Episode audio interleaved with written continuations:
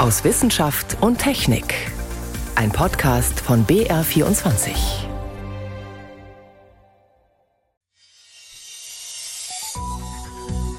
Heute mit Ingeborg Hein und einer inzwischen eher seltenen Stimme. Der Wiedehopf. Er ist Vogel des Jahres 2022 und leidet wie viele seiner Artgenossen unter immer schlechter werdenden Lebensbedingungen. Darüber berichten wir. Außerdem stellen wir neue Medikamente für die Corona-Therapie vor. Und als erstes feiern wir die Preisträger des renommierten Deutschen Zukunftspreises. Ich begrüße Sie zur Sendung aus Wissenschaft und Technik.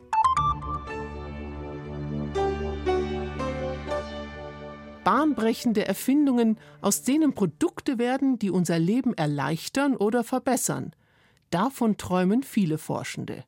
Und einmal im Jahr werfen sie ihre innovativen Entwicklungen in den Ring für den Deutschen Zukunftspreis, der zu den wichtigsten Wissenschaftspreisen hierzulande gehört. In dieser Woche ist er vom Bundespräsidenten verliehen worden, Moritz Pompel. Der Deutsche Zukunftspreis 2021 geht an Frank-Walter Steinmeier versucht es spannend zu machen. Einmal im Jahr seit 1997 ehrt der Bundespräsident Forschungsprojekte, die, laut Beschreibung, die Grenzen des menschlichen Wissens verschieben, die aus spannenden Ideen konkrete Anwendungen entwickeln und die unser Leben besser machen. Es geht also um die wissenschaftliche Leistung und um die wirtschaftliche Bedeutung. Kein Wunder, dass am Ende der Sieger dieses Jahres so lautet. Professor Ugo Schahin Dr. Özlem Türeci, Professor Christoph Huber. Die Chefs von BioNTech haben mit ihrem mRNA-Impfstoff, ursprünglich gegen Krebs entwickelt, Entscheidendes beigetragen im Kampf gegen Corona. In weniger als einem Jahr haben Ugur Shahin und sein Team den Impfstoff entwickelt und ihn Millionen Menschen zugänglich gemacht. Wir sind glücklich, dass wir mit unserem Impfstoff einen Unterschied für Menschen machen konnten und dass wir auch dafür gewürdigt worden sind. Shahin und sein Team sind inzwischen mit Preisen überhäuft worden. Auch die anderen zwei Teams, die es bis in die Endrunde geschafft haben, hätten den deutschen Zukunftspreis durchaus verdient gehabt. Eine Gruppe der Firma Siemens Healthineers hat den Computertomographen revolutioniert. Ein neuartiger Sensor kann die Röntgenstrahlung viel genauer aufschlüsseln. Dadurch werden die 3D-Bilder unseres Körpers deutlich präziser, sagt Miterfinder Thomas Flor. Mit einem bisherigen CT hat man letztendlich unscharfe Schwarz-Weiß-Bilder der Anatomie des Patienten aufgenommen. Mit dem neuen CT schaffen wir den Übergang zu scharfen, hochaufgelösten Farbbildern. So wird es zum Beispiel möglich, Verkalkungen in den Herzkranzgefäßen schneller zu entdecken. Manche Herzkatheteruntersuchungen könnten dadurch unnötig werden. Weiterer Vorteil, das neue sogenannte quantenzählende CT kommt fast mit der Hälfte der Strahlung aus. Das dritte Team hat eine schon ältere Idee wiederbelebt und weiterentwickelt. Autoreifen aus Löwenzahnkautschuk. Genauer gesagt nicht aus unserem Löwenzahn, aber aus einem artverwandten, dem russischen Löwenzahn. Den hat das Team rund um Carla Recker von der Firma Continental und Forschern aus Münster so gezüchtet, dass seine Wurzeln besonders viel Kautschuk abwerfen. Dadurch könnte es schon bald überflüssig werden, Kautschukbäume in den Tropen anzupflanzen und dafür Regenwald zu roden. Wenn man sich überlegt, was zum Beispiel in Deutschland als Naturkautschuk verbraucht werden würde, dann würden wir in Deutschland etwa fünf bis sechs Prozent der heutigen Maisanbaufläche für den gesamten deutschen Bedarf an Naturkautschuk benötigen. Das ist jetzt nicht, dass von Nord bis Süd ganz Deutschland nur mit Löwenzahn bewirtschaftet wird. Das wird man eher gar nicht bemerken in der Landwirtschaft. Erste Anbauversuche in Mecklenburg-Vorpommern waren erfolgreich. Der Löwenzahn lässt sich auch als Zwischenfrucht nutzen. Die ersten Reifen sind bereits auf dem Markt, allerdings erstmal fürs Fahrrad. Am Ende führt für die zehnköpfige unabhängige Jury an BioNTech kein Weg vorbei. Geehrt werden Projekte, die Lösungen für drängende gesellschaftliche Herausforderungen suchen. Und derzeit ist, ganz akut, wohl nichts drängender als die Corona-Pandemie.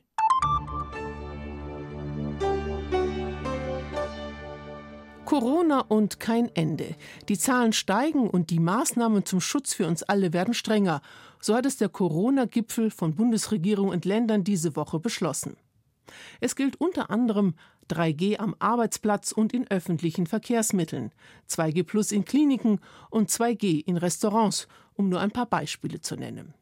Konkret in Bayern gilt, Die Corona-Regeln sollen am kommenden Dienstag weiter massiv verschärft werden. Zum Beispiel werden in stark betroffenen Regionen Clubs und Diskotheken wieder schließen, Weihnachtsmärkte werden abgesagt und es soll Kontaktbeschränkungen für ungeimpfte geben. Markus Söder plädiert inzwischen für eine Impfpflicht, so wie bereits verschiedene Ärzteverbände. Bleibt die Frage, was bringt was, was ist sinnvoll und wie sehen die Prognosen für die kommenden Wochen aus? Damit beschäftigt sich der Bioinformatiker Andreas Schuppert an der Rheinisch-Westfälischen Technischen Hochschule in Aachen. Er erklärt zunächst, wie es zu dem rasanten Anstieg der Neuinfektionen kommen konnte.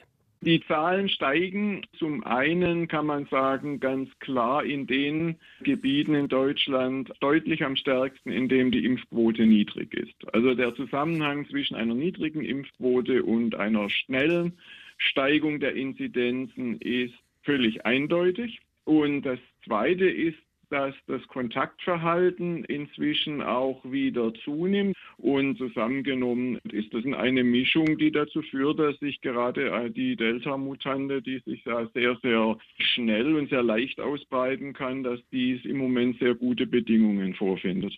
Zu einer Impfpflicht hat man sich beim Gipfel in dieser Woche nicht entschließen können, aber es wurden andere Dinge verschärft. Und unter anderem hören wir ja immer von 3G oder 2G, 2G Plus. Bringt diese einzelne Differenzierung tatsächlich so viel? Können Sie das vielleicht an einem Beispiel festmachen? Ja, das bringt durchaus etwas. Bei 3G ist es ja so, dass geimpfte, Genesene und ungeimpfte, Getestete zusammenkommen dürfen. Da besteht dann das Risiko, dass A, der Test falsch negativ war. Das heißt, dass die ungeimpften erkrankt sein können und das Virus verbreiten können. Oder es kann passieren, dass genesene bzw. geimpfte Personen asymptomatisch erkrankt sind und das Virus auch verbreiten können. Man kann sagen, dass das Risiko, dass ein Geimpfter oder Genesener das Virus verbreitet, ist signifikant niedriger als das Risiko für einen Ungeimpften. Das heißt, die 3G-Regel ist insbesondere für die Ungeimpften, Getesteten ein deutlich höheres Risiko als für die Geimpften. Bei 2G fällt dieses Risiko weg und bei den PCR-Tests kann man davon ausgehen, dass das Risiko in der Tat sehr, sehr niedrig ist. Wäre denn Ihrer Meinung nach ein wie auch immer gearteter Lockdown eine sinnvolle Geschichte? Daran mögen ja viele gar nicht denken. Nach vielen Studien kann man klar sagen, dass ein Lockdown in der Tat wirksam ist. Auf der anderen Seite muss man berücksichtigen, dass Lockdowns natürlich erhebliche Schäden verursachen. Also ich glaube, es wäre nicht weise, im Moment einen Lockdown auszuschließen, aber nur als Ultima Ratio. Sie blicken ja natürlich mit Ihren Berechnungen schon ein bisschen weiter, auch schon einen Monat weiter in Richtung Weihnachten. Welche Prognosen können Sie denn da geben? Das hängt sehr davon ab, ob es gelingt, in den nächsten Tagen und Wochen die Ausbreitungsdynamik, die wir im Moment sehen, unter Kontrolle zu bekommen. Wir sehen also im, schon mit den Inzidenzen, die wir heute haben, mit der Geschwindigkeit, Sie haben wir 65.000 Neuinfektionen gehabt, über die Woche gemittelt, haben wir nochmal eine Inzidenzsteigerung gehabt und wir sind ständig am Steigen. Wenn es gelänge, die Inzidenz, also die Infektion einzufrieren auf dem Status, den wir haben, dann kann man ausrechnen, dass man dann in wenigen Wochen schon alleine mit diesen Zahlen so um die knapp 4.500 Intensivbetten würde belegen müssen. Wenn die Inzidenzen weiterhin in der Geschwindigkeit steigen, wie wir es im Moment sehen, dann müsste man davon ausgehen, dass man an Weihnachten dann durchaus 6000 Intensivbetten wieder braucht. Das heißt, dann wären wir bei einer Belastung wie an der Spitze der zweiten Welle. Das lässt sich dann mit großer Sicherheit sagen. Das heißt, es kommt entscheidend darauf an, dass die Kontrolle über die Infektionsausbreitung jetzt wieder zurückgewonnen wird. Und am sinnvollsten wäre dann wahrscheinlich einfach impfen, oder? Auf jeden Fall. Impfen ist mit Sicherheit das Beste, was wir machen können. Wir müssen natürlich uns auch darüber im Klaren sein, dass auch Impfen Zeit dauert. Das heißt, für eine sehr schnelle Bremse sozusagen, für die Notbremse ist Impfen wahrscheinlich einfach zu langsam, insbesondere wenn wir nicht alle Leute, die eine Spritze setzen dürfen, zum Impfen einsetzen. Also deswegen meine persönliche Meinung ist, dass man dringend versuchen sollte, Impfzentren wieder zu öffnen, Betriebsärzte, auch gerne Apotheker. Also jeder, der eine Spritze vernünftig setzen kann, der soll impfen dürfen weil mit den Ärzten alleine wird es sicherlich zu lange dauern, um einen deutlichen Beitrag der vierten Welle jetzt leisten zu können. Informationen waren das von Professor Andreas Schuppert. Er ist Bioinformatiker an der Rheinisch-Westfälischen Technischen Hochschule in Aachen und befasst sich mit Prognosen, wie sich zum Beispiel die Pandemie weiterentwickelt.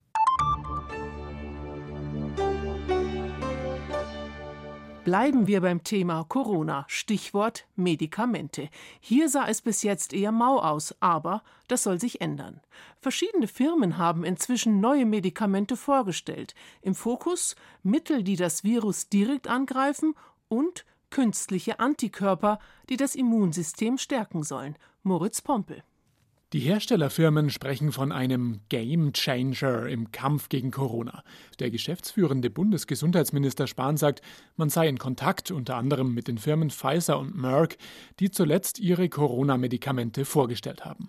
Paxlovid und Molnupiravir. Das Bundesministerium für Gesundheit ist in Gesprächen und Verhandlungen mit diesen Unternehmen, um natürlich auch für Deutschland das sicherzustellen. Merck hat sein Mittel Molnupiravir ursprünglich gegen die Grippe entwickelt.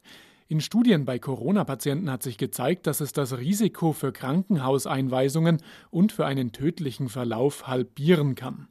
Die Tabletten schleusen RNA-ähnliche Bausteine in unseren Körper und dort ins Viruserbgut. Das Virus kann sich dadurch nicht mehr in der menschlichen Zelle vermehren.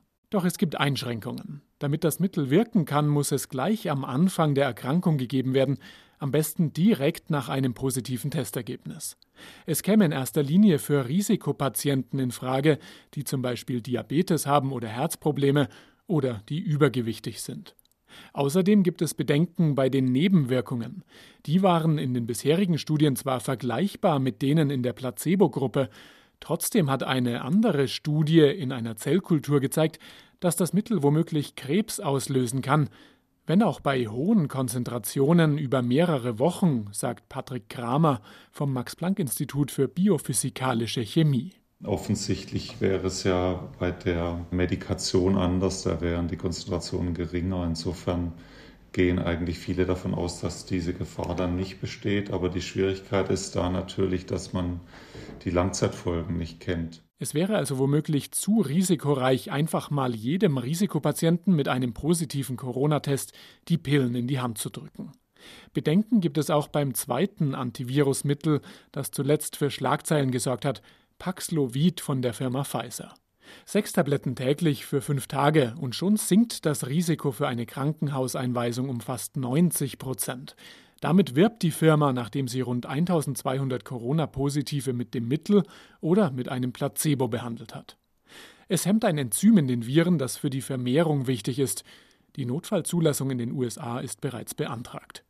Doch bisher gibt es kaum mehr Informationen als das, was Pfizer in einer Pressemitteilung veröffentlicht hat.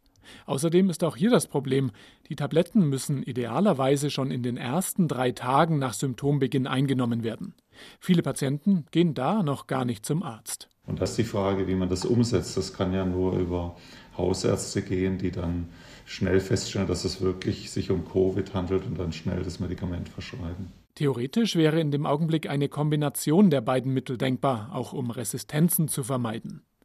Ein paar Tage später aber, wenn schon schwerere Symptome auftreten, ist es dafür zu spät.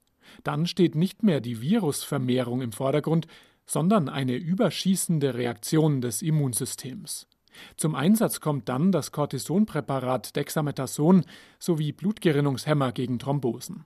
Eine gewisse Hoffnung, die Therapie im Krankenhaus und auf der Intensivstation noch zu verbessern, liegt auf den künstlichen monoklonalen Antikörpern. Sie werden als Infusion verabreicht, heften sich an die Viren dran und machen sie unschädlich. Verschiedene Präparate sind im Zulassungsprozess bzw. sind schon zugelassen. Notfallmediziner Bernhard Zwissler vom Münchner Klinikum Großhadern. Diese Therapien, die wurden bei uns schon in Einzelfällen eingesetzt in den letzten Wochen und Monaten. Wir haben jetzt ein Mittel in der Hand, wo wir über das Cortison hinaus offensichtlich in den Verlauf der Erkrankung sehr effektiv eingreifen können. Die Ideen von noch Gesundheitsminister Spahn für die künstlichen Antikörper gehen sogar noch weiter. Die Verordnung soll bald geändert werden. Sie könnten dann gewissermaßen als passive Impfung auch außerhalb von Krankenhäusern verabreicht werden. Vorsorglich. Das heißt also, in dem Moment, wo Sie in einem Pflegeheim zum Beispiel einen Ausbruch haben, können Sie Bewohnerinnen und Bewohner, bei denen noch nicht mal klar ist, ob sie infiziert sind oder nicht, vorsorglich diese monoklonalen Antikörper geben. Trotz aller Entwicklungen bei den Medikamenten ist aber klar, das Impfen ist und bleibt der wichtigste vorsorgliche Schutz im Kampf gegen die Corona-Pandemie. Noch mehr Wissenschaft gibt's täglich auf BR24 und auf br.de/slash wissen. Wer jetzt morgens sein Fenster öffnet, wird kaum mit Vogelgesängen auf den Tag eingestimmt. Logisch, die Hochzeit dafür ist im Frühjahr. Aber auch da lässt das Gezwitscher und Trällern zunehmend nach. Eine Studie zeigt jetzt für Europa und Nordamerika, die Vogelgesänge sind in den vergangenen 25 Jahren ständig leiser und eintöniger geworden. Wird es bald vielleicht sogar ganz still werden in unseren Gärten und Wäldern? Susi Weichselbaumer. Ein geöffnetes Fenster am Abend im Frühling. Der Garten liegt im Dunkeln. In der Hecke geben die Nachtigallenmännchen alles im Sangeswettstreit um die Weibchen, denn die wollen Virtuosen. Wer nicht mehr als 200 verschiedene Strophen drauf hat, kann die Paarung quasi vergessen. Morgens bei Sonnenaufgang geht es vor dem Fenster weiter mit Amsel, Zaunkönig oder Zilpzalp. Doch, sagt Johannes Kamp, Professor für Biologie und Naturschutz an der Universität Göttingen, früher war alles mehr und lauter. Vogelkundler und Hobbyornithologen haben das als Bauchgefühl sicher schon länger wahrgenommen. Mit der vorliegenden Arbeit gibt es dafür aber jetzt erstmals auch wissenschaftliche Belege. Zusammen mit internationalen Kolleginnen und Kollegen hat Kamp in privaten und wissenschaftlichen Archiven gestöbert und Vogelgesänge der vergangenen 25 Jahre untersucht. Das Fazit der Studie? Die Gesänge werden immer leiser und weniger vielfältig. Die Klanglandschaften in Europa und Nordamerika verarmen regelrecht. Das gilt für urbane Bereiche wie ländliche. Die Gründe für die Verarmung des Klanges sind zum einen sicher im Rückgang vieler Vogelarten zu sehen. Wer nicht mehr da ist, kann logischerweise auch nicht mehr singen. Aber auch eine veränderte Zusammensetzung der Vogelgemeinschaften spielt sicher eine Rolle. Zum Beispiel der Kiebitz oder die Feldlerche mit ihren unglaublich variablem Gesangsrepertoire weniger werden und durch expandierende Arten mit einfacheren Stimmen, wie vielleicht die Ringeltaube, quasi ersetzt werden, dann ändert sich im Frühjahr der gesamte Soundtrack der Landschaft. Genau um diese Soundtracks, also Klangeindrücke, ging es den Forschenden. Dazu werteten sie tausende Tonaufnahmen und Daten aus den letzten 25 Jahren aus. Die meisten stammten von ehrenamtlichen Vogelbeobachtern aus deren oftmals auch nur schriftlichen Statistiken, hier drei Blaumeisen gezählt, vier Kohlmeisen, neun Amseln, rekonstruierten sie am Computer synthetische Geräuschkulissen. Für Lisa Gill vom Biotopia Naturkundemuseum Bayern in München ist das grundsätzlich ein interessanter Ansatz. Es ist sicherlich ein erster Schritt, weil man hat halt einfach nicht genügend Aufnahmen aus der Vergangenheit. Irgendwo muss man ja anfangen. Aber nur weil fünf Individuen da waren, heißt das nicht, dass sie fünfmal so viel gesungen haben, weil natürlich das Verhalten von Vogelarten eben nicht rein zufällig ist, so wie diese Files eben dann gebaut wurden. Ein Vogel verhält sich natürlich immer in Reaktion zu seiner Umwelt und nicht einfach rein zufällig. Gill ist Leiterin von Dawn Chorus, übersetzt Morgenchor. Bei dem Bürgerprojekt werden, ähnlich wie in der Studie von Kamp, die Tonaufnahmen von Freiwilligen ausgewertet. Über eine App für Smartphone kann seit letztem Jahr jeder den Sound seines Gartens oder seiner letzten Wanderung einschicken. Einen Sonntagmorgen um 5 Uhr vor der Haustür. Oder den Montagmorgen, gleiche Zeit, selbe Tür. Daraus gestaltet Gill eine wissenschaftliche Datensammlung für akustisches Biomonitoring. Wer ruft, singt, trommelt in diesem Gebiet? Die Ziele, die wir damit verfolgen, ist zum einen eben erstmal zu dokumentieren, wie klingt überhaupt mein Habitat oder meine Umwelt um mich herum. Und daraus kann man auch herauslesen, welche Vogelarten vorhanden sind. Und das kann man dann eben über Jahre hinweg vergleichen. Ob Vogelarten verschwinden über die Zeit oder hinzukommen ob sich die in verschiedenen Habitaten unterscheiden oder eben auch, ob Urbanisierung oder menschgemachter Lärm einen Einfluss hat auf das Gesangsverhalten und das Vorhandensein bestimmter Arten. Methodisch ist das genau das umgekehrte Vorgehen zur Studie des Göttinger Biologen Kamp, das aus Statistikdaten künstliche Geräuschwelten aufbaut. Aus Kamps Ansatz erhofft sich Gill jedoch Ideen, wie man künftig Vogelstimmen automatisch auswerten könnte. Aktuell bestimmen meist Vogelstimmenexperten die Arten auf den Aufnahmen nach Höreindruck. Dawn Chorus sammelt Tonaufnahmen aus der ganzen Welt. Auch dem Göttinger Biologen Kamp war in seiner Studie ein internationaler Ansatz wichtig, denn Untersuchungen zeigen, in Europa ist bereits die Hälfte der Feldvögel verschwunden. In Nordamerika ist der gesamte Vogelbestand in den letzten 50 Jahren um rund ein Drittel geschrumpft. Gründe sind besonders menschliche Einflüsse und der Klimawandel. Bei uns wird es im Frühling jetzt eher warm. Der Kuckuck aber passt seine Rückkehr aus dem Süden nicht an.